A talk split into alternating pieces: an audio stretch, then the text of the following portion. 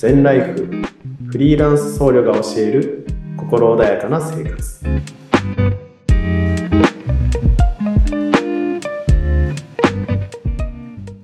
全ライフフリーランス僧侶が教える心穏やかな暮らし。え皆さんこんにちは。曹洞宗僧侶全インストラクターの良道です。ちょっと12月がバタバタしてしまい1ヶ月ぶりの配信となります。えー、令和6年明けましておめでとうございますと言いたいところですけれども、まずは、あなた自身で亡くなられた方のご冥福をお祈りするとともに、被災された方が一日でも早く心穏やかな日々が訪れることを切に祈るばかりになります。新年早々日本が暗くなるような日々、ニュースが続いておりますけれども、皆様いかがお過ごしでしょうか？皆様の中でもこうしたニュースを耳にする中で、えー、心が苦しくなったりですとか、焦燥感に駆られる方もいらっしゃると思います。あの、ただ、あの、どうしてもこれだけは気をつけていただきたいのは、あの、自分を責めないでいただきたいというふうに思います。まあ、結構あるのがですね、あの、あれだけの大きな地震、災害がある中で、こうして今自分が普通に暮らしていること、また自分にできることはないかと思って、えー、その中で苦しくなったり疲弊してしまう方も中にはいらっしゃいます。はい、あの私たちができることというのは限られております。まあ、もちろん募金とかもそうなんですけれども、まだまだ現地に行って、え支援することというのはですね、まだ難しい状況にあります。自分たちにできること、心を整えて暮らす。これがですね、今私たちにできること、求められていることなのかなというふうにも思います。えー、ということで、えー、前回ですね、えー、禅を生活に生かす知恵というところで、え自分の音に気をつけるというところでお話しさせていただきました。日々の生活の中で足音ですとか扉の開け閉めですとか、あとは話し声、食器の扱いなんか一つ一つの物音に気をつけることによってですね、そこに意識が今この瞬間、この瞬間に向く。そこに心が穏やかになる知恵がありますよというふうなお話をさせていただきました。えー、今回はですね、生活の中に生かす禅の知恵ということで、ながら食べをしない、ながら作業をしないというようなことをお伝え、しようかなというふうにも思います。はいえー、皆さんの生活を振り返ってみていかがでしょうか？ながら作業であったりですとか、まあ、食事の際のながら食べですとか、まあ、結構多くしている方がいらっしゃるのかなというふうにも思います。まあ、最近ですとやっぱりスマホであったりですとか、テレビであったりです。まあ、テレビというのは最近ではないですけれども、もう身の回りにこう情報をですね、取り入れるツールというものがたくさんありますので、はい、食事をするとき、何か作業をするときですね、まあ、いわゆるマルチタスク、はい、2つの作業、または3つの作業を同時に行うという方もですね、多くいらっしゃるかなというふうにも思います。はい。もちろんこれが全て悪いというわけではないんですけれども、やっぱりその中で心が乱れてしまうっていう作用も一つあるのかなというふうにも思います。はい、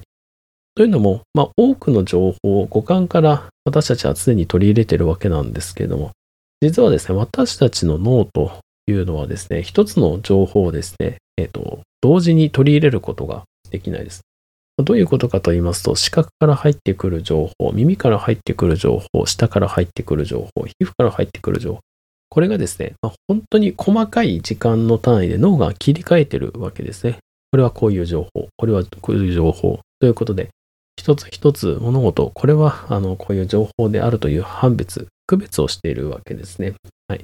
となると、いろんな情報を取り入れながら生活をしているということはですね、脳が常にフルで働いているということになります。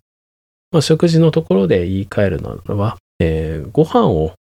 とっている。まあ、この時には嗅覚であったりとか、味覚があって情報として取り入れられますけれども、この時に、えー、テレビを見ながら、スマホを見ながら、まあ、パソコンとかですね、見ながらしていますと、あの目から入る情報、耳から入る情報というのも、これも情報として処理されますので、ご飯を食べているようで、実はですね、目や耳から入ってくる情報の方が上回ってしまって、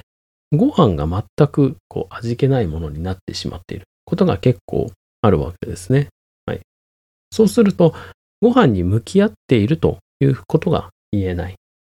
テレビを見ながらそっちの方に集中してしまっている。いわゆる食べるという行為がですね、あの栄養といいますか、ただ取り入れるだけのものになってしまって、まあ、禅の修行道場ではですね、ご飯を食べる時にはしっかりと座禅を組んで、一噛み一噛丁寧にですね、えー、ご飯のあ食材の味をですね、味わっていただきます。そうすると、まあ、少ない食事でもですね、あの大変大きな満足感を得ることができます。まあ、これが、やっぱり情報とともに食事をとっていますと、あれ今日何食べたっけ？みたいな。はい。こんな味だったかな？みたいなのを結構忘れてしまうことが多いかなというふうにも思うんですね。はい。で、まあ、えー、こうしたながら食べをするとか、ながら作業をするというのはですね、実は、あのー、集中力が上がるようで、実は集中力がなくなっていってしまうんですね。はい。まあ、ある研究によると人間の集中力っていうのはですね、8秒というような研究結果もあります。でまあ、これもある研究なんですけども、まあ、金魚の集中力は9秒だと。この集中力を測るというのはですね、まあ、いろんな研究結果があると思うんですけども、まあ、ただ年々人間のですね、えー、集中力が短くなっているということは言えるそうです。ただ、一方でですね、私たち人間というのはどうしても集中力が短くなるように設計もされております。というのも、一つの物事に没頭すると、昔の人たちはですね、まあ、敵から襲われる可能性がある。だから、どこかで物音がしたりですとか、どこかで危険を察知したら、その集中力を切らして、そしてそっちの方にまた集中をすると。はい。いわゆるいろんなところにアンテナを張ってるわけですね。はいまあ、こうしたアンテナを張っているおかげで、まあ、私たちはですね、いろんなところに物事の危険に、えー、気づくわけなんですけど、いわゆるスマートフォンとかテレビとかっていうのはこうした人間の本能的なアンテナを利用していろんな情報、また SNS のこう告知ですとか、あのポップとかありますよね。通知とかありますけど、まあ、そうしたものを利用してるわけですね。はい。なので、まあ、そうしたあの、こう、いわゆるの企業努力っていうところもあると思うんですけども、私たち人間が本当にそれが今必要な情報か、これを本当にすべきかどうかというのをですね、一つ考えて生活するということはですねえ、大切なのかなというふうにも思います。はい。えー、まあ、禅というのはですね、まあ、心穏やかに、えー、過ごすというのは、再三お伝えしているというところになりますけれども、やっぱりこう、物事の情報量がですね、多いと心が乱れて揺れてしまいます。はい、どうしたら自分の心が穏やかに過ごせるのかなという中で、一つ、ながら作業ですとか、ながら食べというのはですね、そうした心を乱す作業もしかしたらあるのかもしれないというところでですね、ぜひ生活の中で、あの、ずっと食事に集中するとか、ずっとながら作業をしないというわけではなくて、例えば最初の食事の3分間はご飯の食材の味を味わってみるとか、はい。まあ、その後テレビをつけるとかはいいと思うんですけれども、そうした、一つ一つの物事ですね、丁寧に行じていくというのがですね、あの求められているのかなというふうにも思います。まあ、こうしたいろんな情報が流れてくる現代だからこそ、それに惑わされないで、一つ一つの物事を丁寧に行って、そして心を整えて生活をする。はい、というところで今回はですね、生活の中に生かす禅の知恵というところで、ながら食べをしない、ながら作業をしないというのをお話しさせていただきました。はい、また次回ですね、第3弾、生活の中に生かす禅の知恵というところでお話しさせていただけたらと思います。はいえー、今回はこれで終了となります。最後までご視聴いただきましてありがとうございました。